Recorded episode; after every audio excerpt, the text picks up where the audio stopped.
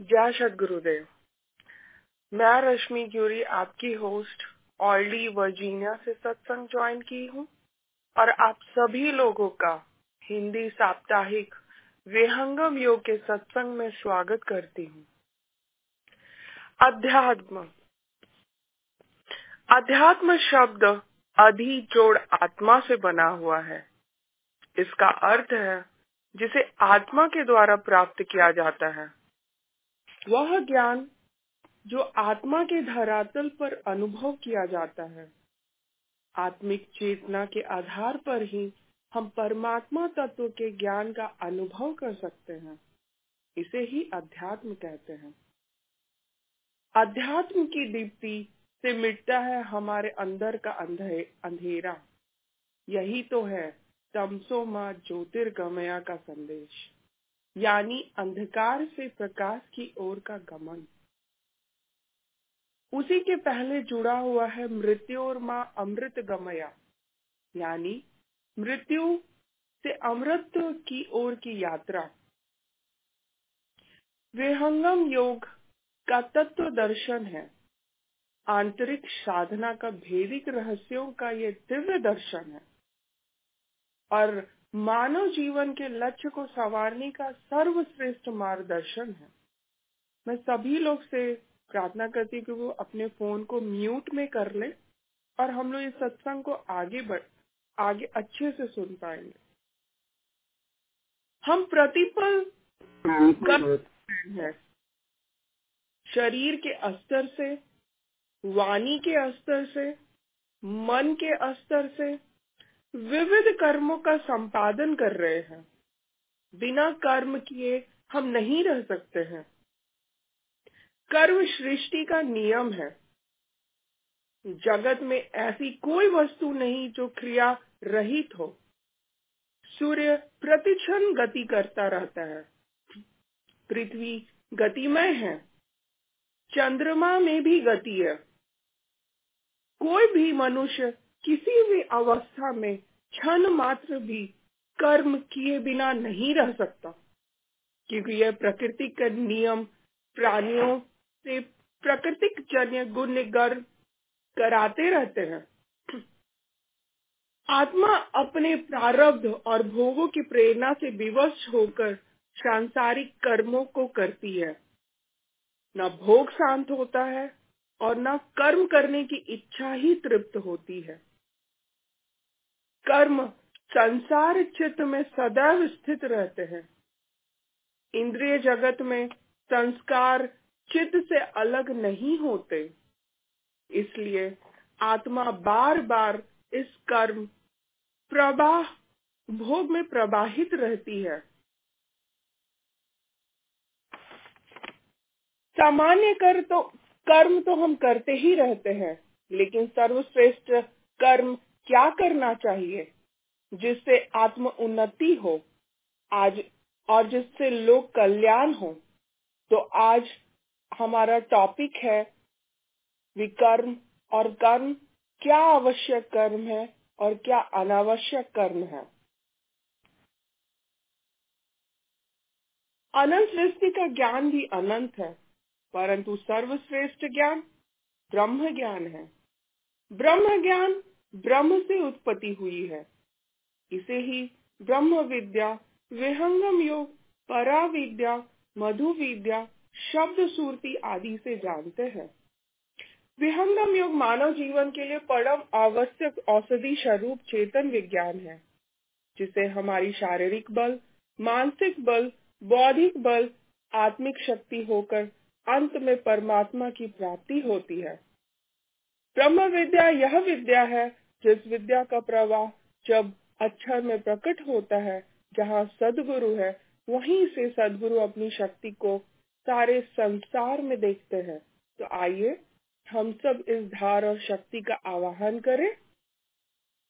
मैं मास्टर वैभव जी से निवेदन करती हूँ कि वे स्वागत गान से सदगुरु देव का आवाहन करें। मास्टर वैभव जी। धन्यवाद, आंटी। स्वागत गान आज स्वागत नित्य गुरुवर। संत सुभागम आइए। अध्यात्म विद्या, दिव्य ज्योति सोम रस बरस आइए। दूष दूर, गुर दूर करिके शुद्ध हंस बनाइए गम गति जन गर्जन शक्ति द्वारा हटाइए खुले द्वारा शब्द सागर भक्त जनान भाइये जन सदा फल विश्व शानान बचाइए। आज स्वागत नित्य भुवर संत सुभागम आइए। बोल शुद्ध भगवान की जय भक्त गोष्ठ बहुत बहुत धन्यवाद, मास्टर वैभव। विश्व की शांति और मंगल कामना के लिए सदगुरु देव से आ प्रार्थना करेंगे। मैं पुनः मास्टर वैभव जी से आग्रह करती हूँ कि वो मंगल गान को प्रस्तुत करें। धन्यवाद, आरती, मंगल गान। विश्व शांति, नाम मंगला, परम गुरु को ध्याइए वर्गदंड अशांति दूर कर भाव भेद मिटाइए सर्वभौम समाष्टि सत्ता त्यात्म राजा बनाइए बेस भाषा बाप जग में जन पर दर्शाइए समरीत्य सुख शांति दया तल स्वर्ग भूमि बनाइए जन सदा फल नित्य सरापनाइए शांति नाम मंगल परम गुरु को ध्याइए भगवान की जय बहुत धन्यवाद मास्टर वैभव आज का जो हमारा टॉपिक है विकर्म पे और कर्म पे तो आज हमारा सबसे पहला प्रश्न है कि हमें आवश्यक कर्म और अनावश्यक कर्म क्या है? मैं आ, हमारे जीवन में तो मैं विजय भैया से निवेदन करती हूँ कि वो इस प्रश्न को हम लोग को बताएँ। विजय भैया? जय सुदेव मैं उम्मीद करता हूँ मेरी आवाज़ जा रही है।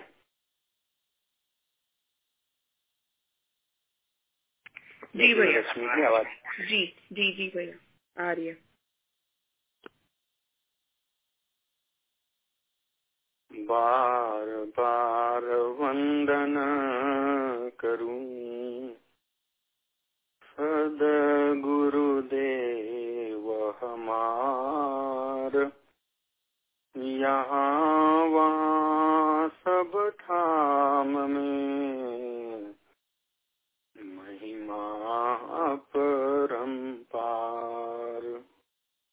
शरण शरण मैं शरण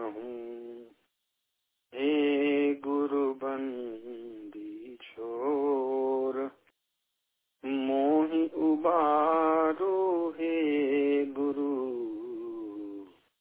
यह सौ बार निहोर। जन अधीन वंदन करें। की विधि की जैसे वार पार की गम नहीं नमो नमो गुरुदेव इस प्रार्थना में भी कहा गया है कि वार पार की गम नहीं। मुझे तो आता पता नहीं है इस संसार सागर से पार कैसे किया जाए। इसके परे क्या चीज़ है, इसके भीतर क्या चीज़ है? हम सब अबोध बालक की तरह जीवन जी रहे हैं। कर्म के बारे में हमने चर्चा किया पिछले सत्संग में कि कर्म होते हैं, जो साधारण कर्म, विकर्म होते हैं और अकर्म होते हैं। तो इन साधारण कर्म में हम साधारण कर्म से भी अलग नहीं रह सकते हैं। साधारण कर्म में हमारे जीविका चलाने के कर्म आते हैं, परिवार चलाने के कर्म आते हैं। साधारण कर्म से हम अलग नहीं हो सकते हैं। हमारी जो ज़िम्मेदारी है संसार के प्रति समाज के प्रति हम उससे अलग नहीं हो सकते हैं। तो इन साधारण कर्म में कुछ आवश्यक कर्म है और कभी कभी हम अनावश्यक कर्मों में भी अपने समय को व्यर्थ गवा देते हैं। जो समय विकर्म के लिए हो, हो सकता था। इसलिए ये बोध होना कि आवश्यक क्या है अनावश्यक क्या है कौन से कर्म मेरे आज के समय में, इस समय में आवश्यक है और कितना आवश्यक है? वही आवश्यक कर्म अधिकता में अगर की जाए तो वो अनावश्यक हो जाता है। कितना आवश्यक है? इसका पैमाना आपकी आत्मा जानती है। यहाँ पे आवश्यक और अनावश्यक। क्या आवश्यक है, क्या अनावश्यक है, ये हमारी आत्मा जानती है। अगर आप गौर करेंगे तो आप पाएँगे कि मैं कौन सा कर्म कर रहा हूँ जो मेरे इस अस्तित्व के लिए आवश्यक है। चाहे मेरी, मेरे रिलेशन के लिए, मेरे फैमिली के लिए, समाज के लिए क्या आवश्यक है, इसका बोध हमें है। अगर आप बस गौर करेंगे तो आप पाएँगे, इसका हमें बोध है कि मैं कौन सा कर्म कर रहा हूँ जो अभी ज़रूरी है और कौन सा कर रहा हूँ जो मन के आवेश में मैं कर रहा हूँ। जो ज़रूरी नहीं है, मैं ये नहीं भी करूँगा तब भी मेरा कुछ भी काम बिगड़ने वाला नहीं है। हमें इसका बोध होता है। आवश्यक और अनावश्यक कर्म के बीच की सीमा क्या है? उसकी बीच की सीमा है इंद्रियों का संयम। जब तक हम संयमित रहते हैं तब तक तो हम वही कर, करते हैं जो आवश्यक होता है। जितना हमारा विवेक होता है हम विवेक के आधार पे जो भी हमारा ज्ञान होता है, हम ज्ञान के आधार पे जीवन को जीते रहते हैं, कहाँ तक? जहाँ तक हमारा संयम है। और कहाँ पर हम अनावश्यक कार्य में लग जाते हैं? जहाँ पे हम असंयमित हो जाते हैं। जहाँ पे हम संयम की सीमा को पार कर जाते हैं। भोजन खाना आवश्यक है, ये आवश्यक कर्म है। लेकिन कितना खाना है? कितने के बाद नहीं खाना है, इसका बोध हमें होता है। किसी को बताने की ज़रूरत नहीं है। हमारे खुद भीतर बैठी, बैठा हमारा खुद का अनुभव हमें बताता है कि अब जो मैं अगला बाइक ले रहा हूँ, ये अनावश्यक है। ये आवश्यक नहीं है। लेकिन मैं मन के प्रलोभन में ये अगला बाइट को मैं ले रहा हूँ। मैं सत्संग में बैठा, इंटरनेट से ज्वाइन किया, सत्संग एक घंटा चला, मैंने उसे सुना। उसके बाद मैंने एक और लिंक को क्लिक कर दिया। हमारे भीतर बैठा ये आत्मा वो कहता है कि ये अब अनावश्यक हो रहा है। हम इसके लिए नहीं बैठे थे। अभी इसकी आवश्यकता नहीं है। लेकिन मन का जो प्रलोभन है, उसके वशीभूत होकर हम उस कृत को फिर भी कर जाते हैं, जो अनावश्यक है। तो आवश्यक और अनावश्यक की सीमा कोई बताने के लिए हमें नहीं चाहिए। हम खुद इस बात को जानते हैं कि कितना कर्म, कौन सा कितना कर्म हमारे लिए आवश्यक है और उससे ज़्यादा वो अनावश्यक परिधि से, परिधि को ग्रहण कर रहा है, वो अनावश्यक सीमा में जा रहा है। इसका ज्ञान, इसका बोध हमें निरंतर होते रहता है। तो ये जो प्रश्न है इस प्रश्न से उसी बोध को हम ग्रहण करना चाह रहे हैं। उस चीज़ को जीवंत करना चाह रहे हैं अपने भीतर कि हम इसका अवलोकन करते रहे।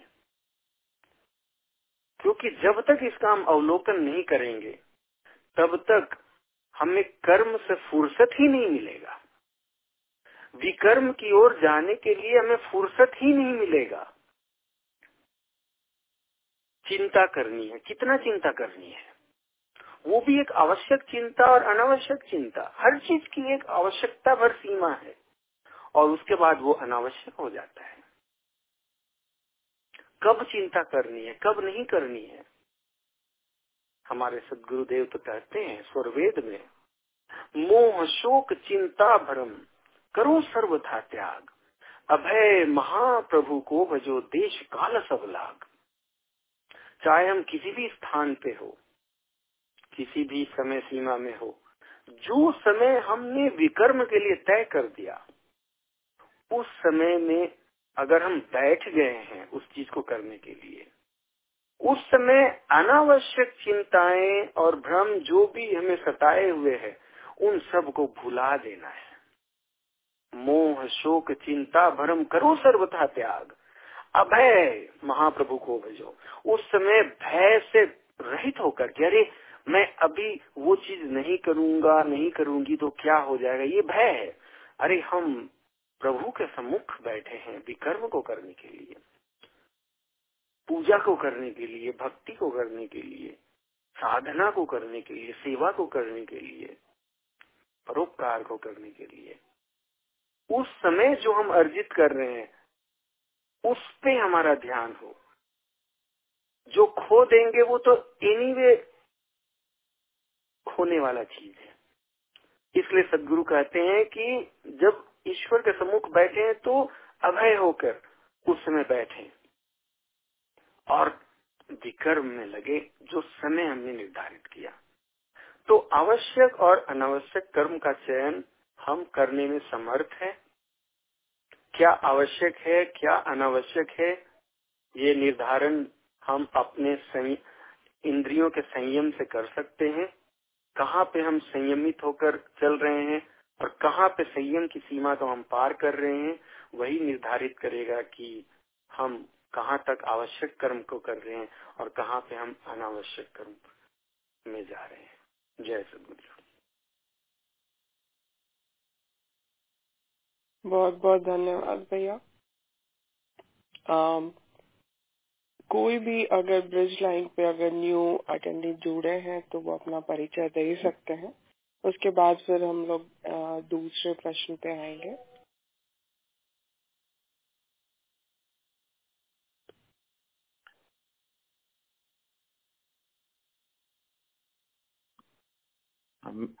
मैं अपना परिचय देता हूँ। मेरा नाम है रूपक कुमार महाराणा और मैं टोरंटो, कनाडा से ज्वाइन किया हूँ। और मैं, मुझे ये सत्संग में, ये सत्संग में ज्वाइन करने के लिए विनोद कुमार सिंह जी ने मुझे कांटेक्ट किए थे। बहुत बहुत धन्यवाद रूपक जी।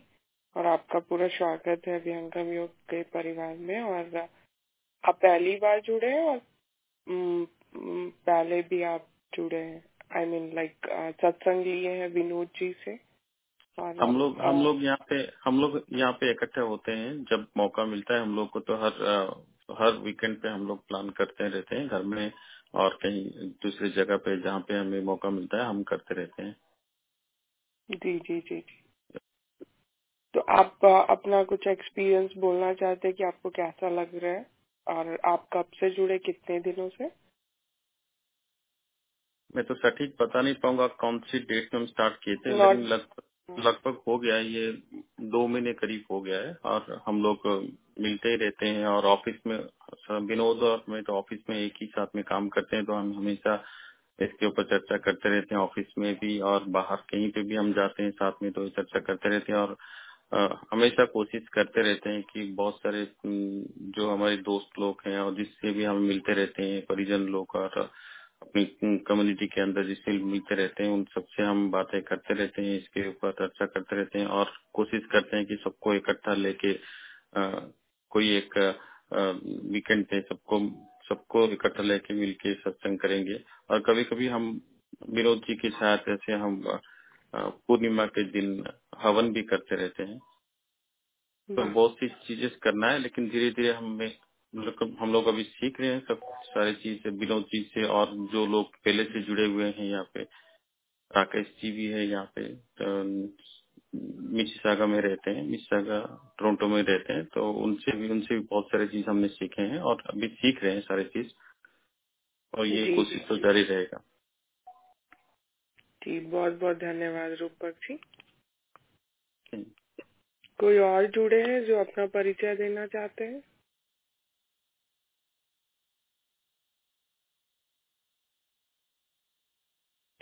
ठीक है, हमारा दूसरा सवाल आज इस सत्संग का है।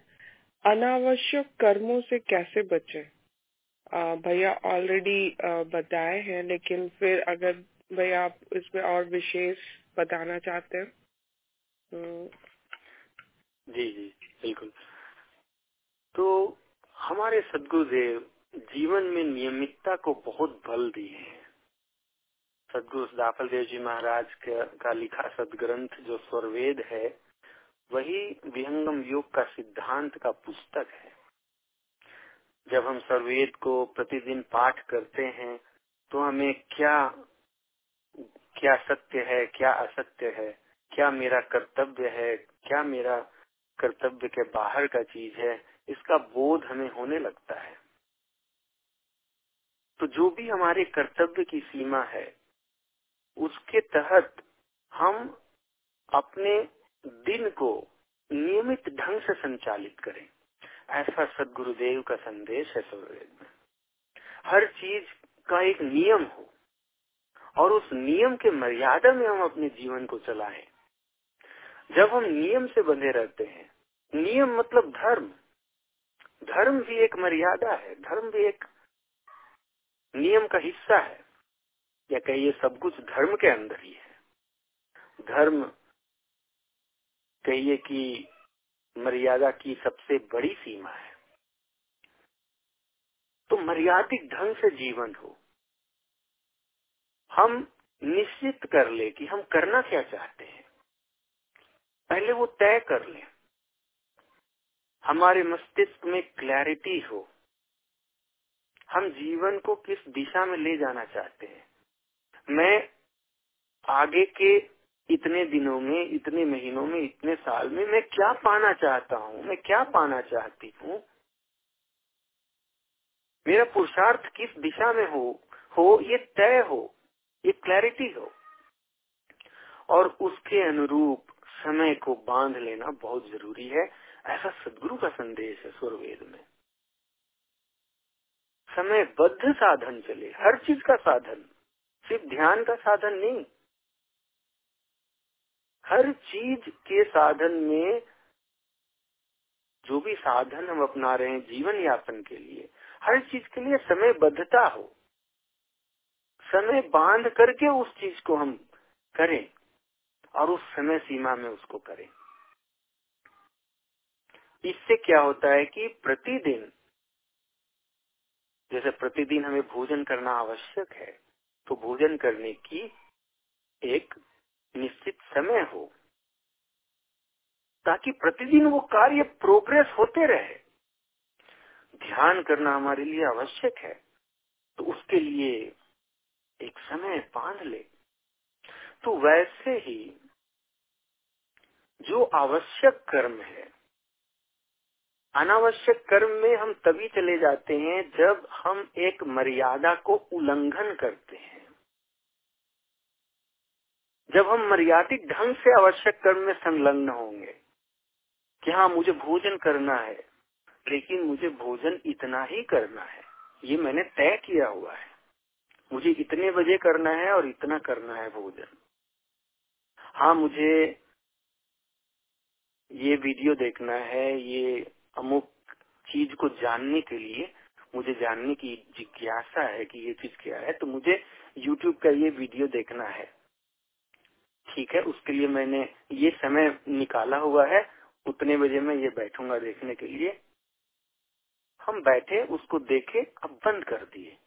क्योंकि उसके बाद हमने तय नहीं किया था कि मुझे और कुछ करना है। अब बैठे रह गए और देखते रह गए। तो ये हो गया कि हम अपने धर्म से अधर्म के पथ पे चल रहे हैं।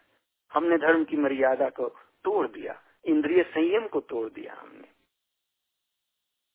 तो अनावश्यक कर्म से बचने के लिए जो आधार है, वो आधार है नियमितता। वो आधार है धर्म का पालन, इंद्रिय संयम का पालन, श्रम दम का पालन, मन के नियंत्रण का पालन। धैर्य का पालन। अनावश्यक कर्म से बचने के लिए हम अपने जीवन को नियमित बनाए। जब जीवन में नियमितता होगी, नियमितता में हम अपने डिसिप्लिन में, अपने रूटीन में उन सारे पहलुओं को फिट करें, जो हमारे लिए आवश्यक है। फिर देखें कि अनावश्यक चीज़ों को करने के लिए समय भी है कि नहीं है? जब हम आवश्यक चीज़ों को अपने 24 घंटे के रूटीन में फिट करना शुरू करेंगे, तब आपको महसूस होगा कि अरे, आवश्यक कर्म में ही इतना सुख है। और उसके लिए ही मेरा समय जो है पूरा जा रहा है तो फिर अनावश्यक कर्म करने की प्रेरणा ही नहीं आएगी। हमने कभी ये गौर ही नहीं किया कि हमारे जीवन में आवश्यक क्या है। उसके लिए मुझे समय कहाँ कहाँ फिट करना है?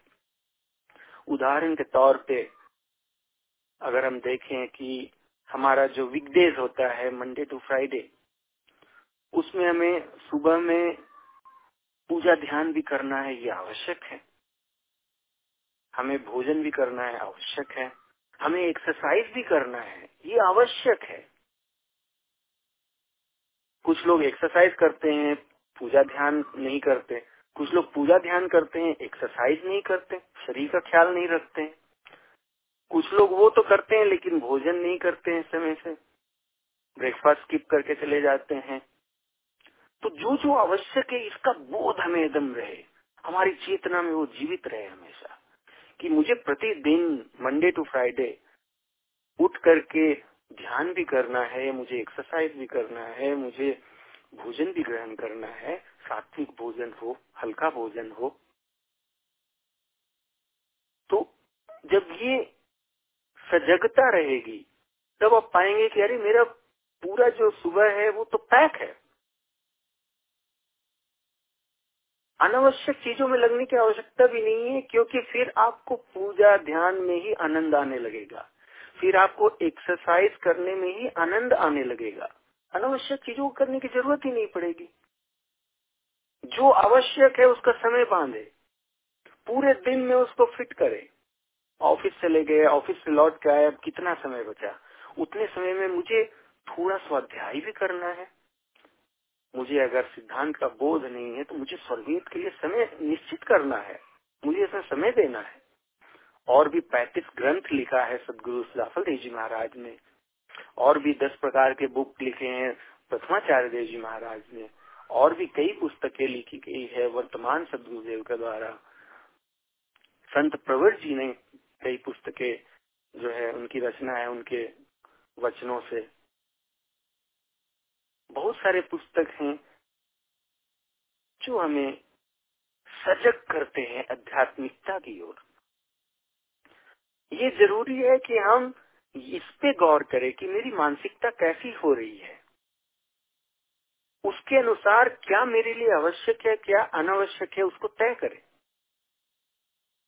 सत्संग कहते हैं ना कि सत्संग करने से जो हम हम व्याभिचारी रहते हैं तो सदाचारी बन जाते हैं। जो मूर्खतापूर्ण हम कर्म करते रहते हैं, उसमें सजगता आ जाती है और हम विद्वान हो जाते हैं। हम हमें बोध होने लगता है कि क्या सही है, क्या गलत है। सत्संग में उपस्थित होने से और सुनने से, मनन करने से, चिंतन करने से। लेकिन सत्संग भी हम अटेंड कर रहे हैं। एक घंटे का ये सत्संग चलता है। इसमें हम सम्मिलित हुए। जब तक सम्मिलित हैं, तब तक तो पवित्रता हमारे अंदर आ रही है। लेकिन जो सुना, जो जाना, उसके बाद बाकी जो समय रह गया दिन का उसमें उस ज्ञान पे नहीं चल पाए। ज्ञान को सुन लिया। लेकिन जब व्यवहार में उसको पालन करने का जो मौका है पूरा समय, उसमें हम उसके ज्ञान के आधार पे नहीं चल पाए। हमने सुना कि हमारे इंद्रियों का संयम होना चाहिए। भोजन उतना ही ग्रहण हो जितनी आवश्यकता है, नहीं तो नुकसान करेगी। हमने ये सुन लिया। अब भोजन करने बैठे हैं उस समय इस विवेक को धारण करके अगर भोजन नहीं करेंगे तो जो सत्संग हमने सुना, उसका हमने लाभ नहीं लिया। तो फिर कैसे हम मूर्ख से विद्वान बनेंगे? सत्संग, कहते हैं कि सत्संग सुनने से तो मूर्ख से विद्वान हो जाते हैं। तो सत्संग सुनने का चीज़ नहीं है, सत्संग जीने का चीज़ है। सत्संग प्रतिपल चलता रहे। तब हम मूर्ख से विद्वान बनेंगे। उस विवेक को हम अपनी चेतना में अगर रखेंगे मतलब उस समय भी हम सत्संग में हैं, उस समय भी हम सत्य के संग में हैं। जो विवेक हमने ग्रहण किया सत्संग के माध्यम से, उस विवेक के साथ जीना, सत्संग के साथ जीना है, सत्संग में जीना है। जिस विवेक को, जिस सत्य को हमने धारण किया सत्संग के माध्यम से, उस सत्य को आचरण में अपना करके जीना, सत्संग में जीना है। तो जब तक हम सत्संग में नहीं जिएँगे, जब तक विवेक में नहीं जिएँगे, तब तक हम अनावश्यक कर्मों से बच नहीं सकते हैं। इसलिए विवेक के साथ जिए और अपने समय को नियम से बांधे, तब पाएँगे कि अनावश्यक कर्मों के लिए आपके पास समय भी नहीं है। ये जीवन समय बड़ा बहुमूल्य है। प्रतिपल हम समय को खो रहे हैं, जो वापस नहीं मिलने वाला है। सदगुरुदेव तो समय की महत्ता पे एक चैप्टर लिखे हैं स्वरवेद में। जब वो आप पढ़ेंगे तो आपके रोंगटे खड़े हो जाएँगे। जब उसको पढ़ेंगे तो आपको एहसास हो जाता है कि आपके मानव जीवन में एक एक श्वास कितना कीमती है। उसको कैसे आप व्यर्थ गवा सकते हैं? ऐसा नहीं कर सकते आप। इसका एहसास हमें होने लगता है स्वरवेद के उन वचनों को स्मरण करने से, मात्र स्मरण करने से। समय कहाँ है अनावश्यक कर्मों में व्यर्थ करने के लिए? बस सजगता होने की ज़रूरत है, सत्संग में जीने की ज़रूरत है। जय सगुरु जी बहुत बहुत धन्यवाद भैया। किसी के पास कोई प्रश्न है? तो वो पूछ सकते हैं इस टॉपिक पे और उसके बाद फिर हमारा तीसरा जो बहुत ही इम्पोर्टेंट बहुत ही महत्वपूर्ण आज के टॉपिक पे जो प्रश्न है वो हम लोग पूछेंगे भैया से। तो अगर किसी के पास प्रश्न है तो वो पूछ सकता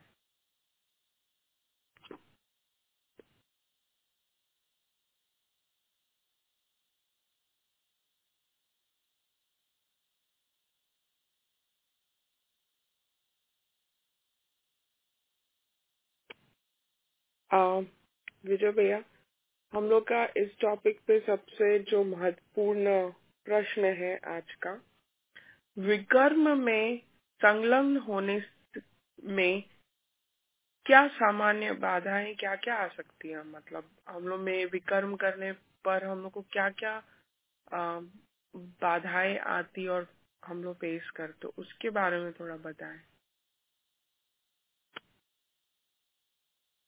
जी, हमने विकर्म पे चर्चा किया था पिछले सत्संग में, जिसमें हमने ये जान तो लिया कि कर्म की बेड़ी जिसमें हम जकड़े हुए हैं, उससे छूटने के जो उपाय है, वही विकर्म है। ये जान लिया हमने कि विकर्म कितना ज़रूरी है। अगर हम विकर्म में संलग्न नहीं होंगे तो कर्म की बेड़ी और दृढ़ होते चली जाएगी। हमारा जन्म मरण का चक्कर जो है और बढ़ते चला जाएगा। कभी छूटने वाला नहीं है कर, जन्म और मरण का चक्कर, क्योंकि कर्म का कर्म की बेड़ी और दृढ़ से दृढ़ से दृढ़ होते ही चली जाएगी। इस कर्म की बेड़ी में हमारी चेतना जो जकड़ी हुई है, इस चेतना को असंग करने के लिए, जो सारे उपाय है, उसी का नाम भी कर्म है। कैसे प्रकृति से चेतना को असंग किया जाए? कैसे प्रकृति के प्रवाह से आत्मा को अलग कर लिया जाए? इन सारे उपायों का नाम ही विकर्म है। तो इसमें बाधा क्या है? बाधाएँ अनेक रूप में आती है, लेकिन उन सब बाधाओं के मूल में जो है वो हमारी इच्छा ही है। हमारी इच्छाओं का क्या क्या स्वरूप है? हम किस तरह की इच्छाओं को अभी ग्रहण किए हुए हैं, वही तय करता है कि हम किस तरह के कर्म में संलग्न होते हैं। जैसी हमारी इच्छा, वैसा हमारा कर्म। तो विकर्म में हम प्रेरित रहें। उसके अनुरूप हमारे अंदर इच्छाएँ होनी चाहिए। तो अगर इस आधार पे हम सोचेंगे तो इस इच्छा में प्रदूषण आ जाता है। जो इच्छा हमें विकर्म में संलग्न करके रखे, उन इच्छाओं में प्रदूषण आ जाता है। प्रदूषण का अर्थ ही होता है कि उसमें मिलावट, अनावश्यक इच्छाओं का। अनावश्यक इच्छाओं के मिलावट से ही हमारे विकर्म की इच्छाओं में प्रदूषण आ जाता है। और जब वो अनावश्यक इच्छाओं की धूली छट जाती है, जब सत्संग की वर्षा होती है तो वो जो धूली मिली हुई थी, हवा में फैली हुई थी, जब सत्संग की वर्षा में वो धूली छट जाती है तो फिर से शुद्ध विकर्म की इच्छाएँ रह जाती है। लेकिन प्रदूषण फिर से आ जाता है। यानी रुकावट क्या है? रुकावट हम खुद पैदा कर रहे हैं। रुकावट हम खुद पैदा कर रहे हैं अनावश्यक कर्मों में संलग्न होके। इसलिए विकर्म में संलग्न होने के लिए बहुत ज़रूरी है कि हम बहुत सजग रहें अपने कर्मों के प्रति। अगर पाँच दिन तक आप सजग से, सजगता के साथ रहे, पाँच दिन तो आपने संयम से काम लिया। छठे दिन जाके आपने संयम को तोड़ दिया। तो ये जो क्रम है कि पाँच दिन टीके, छठे दिन तोड़ दिए, फिर कहीं सत्संग सुने, फिर से होश आया, फिर से पाँच दिन टीके, फिर छठे दिन तोड़ दिए। तो ये चक्कर में कभी कुछ होने वाला नहीं है। फिर ऐसे ही सत्संग हम करते रह जाएँगे। हाँ सदगुरु की हो सकता है, अगर दया हो तो हमें मानव जीवन फिर से वो दिला देंगे। वो भी तब, जब वो देखेंगे कि नहीं, अब अंतिम क्षणों में ये अपनी पूरी चेतना को विकर्म में लगा दिया है। नहीं तो सदगुरु के हम शिष्य भी रहेंगे, सत्संग भी जुड़ते रहेंगे। लेकिन तब भी कोई गारंटी नहीं है कि हमारा दोबारा जन्म, मानव जन्म मिलेगा। क्योंकि हमारी इंद्रियाँ तो सत्संग में बैठी है। लेकिन हमने अपनी इच्छाओं में कोई परिवर्तन नहीं किया। हम तब भी संसार के साथ ही जी रहे हैं। जब हमारी इच्छाएँ संसारिक है तो हम सदगुरु के साथ हैं कहा? सत्संग में तो हमारी इंद्रियाँ बैठी है, लेकिन हम कहाँ बैठे हैं? सब कुछ करते रहेंगे। लेकिन सदगुरु का हमने हाथ ही नहीं पकड़ा। हम तो संसार को पकड़ के बैठे हुए हैं। हम तो संसार के साथ जीना चाह रहे हैं। तो जिसके साथ हम रहना चाहेंगे, ईश्वर भी हमें हमारी इच्छाओं के विपरीत कार्य को नहीं करता। हम अपनी इच्छाओं के लिए स्वतंत्र हैं। और इसीलिए अपने कर्म के लिए भी स्वतंत्र है। जब ईश्वर भी हमें हमारी इच्छाओं और कर्म से हमारी जो स्वतंत्रता है, उससे हमें अलग नहीं करता तो सदगुरु तो ईश्वर का ही तो रूप है। सदगुरु भी तो उसी न्याय से चलता है। इसलिए ये हमारे ऊपर ही है। पहले दाता शिष्य भया तन मन डारा शीश। जब तक हम समर्पित नहीं करेंगे अपने आप को, तब तक सदगुरु भी बाध्य है। वो हमारी इच्छाओं के विपरीत कुछ नहीं कर सकते। जब हम समर्पित कर देते हैं, जब हम कह देते हैं सदगुरु को कि, हे सदगुरु, अब आज से, अब, अभी से आपकी इच्छा मेरी इच्छा है। मैं अपनी इच्छाओं को समर्पित करता हूँ। मैं अपनी इच्छाओं को समर्पित करती हूँ। अब आपकी इच्छा मेरी इच्छा है। जब सदगुरु को हम अपना, अपने ऊपर अधिकार दे देते हैं, तब सदगुरु सब कुछ करते हैं हमारे ऊपर। तो विकर्म का जो रुकावट है, वो हमारी खुद की इच्छा है। और हम अपनी इच्छाओं में पॉल्यूशन खुद घोलते हैं। अनावश्यक कर्मों में संलग्न होकर के। तो इसलिए अनावश्यक कर्मों से बचने के लिए जीवन को नियमित बनाए नियम से चले। उसी बात को फिर से जैसा रश्मि जी ने कहा कि इस बात की चर्चा किया ये, ये बहुत बहुत ही इम्पोर्टेंट बात है इसलिए इसकी बार बार चर्चा हो तब भी ज़रूरी है क्योंकि बातें सिर्फ़ जानने का नहीं है बातें उतारने का है। जीवन में धारण करने का है। जब तक धारण नहीं हो तब तक बार बार बातों को सुने जब तक कि वो विवेक में एकदम स्थिर ना हो जाए। जय सदगुरुदेव बहुत बहुत धन्यवाद भैया। हमारे सदगुरुदेव ने कहा है कि वो एक लाख जीवों को मुक्त कराएँगे। तो संकल्प पूरा कैसे होगा?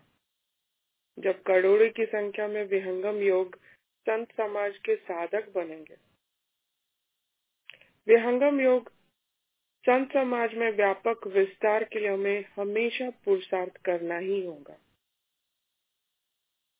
जो कर्म में अकर्म तथा अकर्म में कर्म का ज्ञान रखता है, वह मनुष्यों में विद्यमान है। और यही गीता में भी लिखा है, कर्मण्य कर्म यह पश्चेदक कर्माणी च कर्म यह सबुद्धिमानम मनुष्येषु स युक्त कृतस्य कर्मन कृता। तो आज का हमारा यहीं पे प्रश्न उत्तरी समाप्त होता है।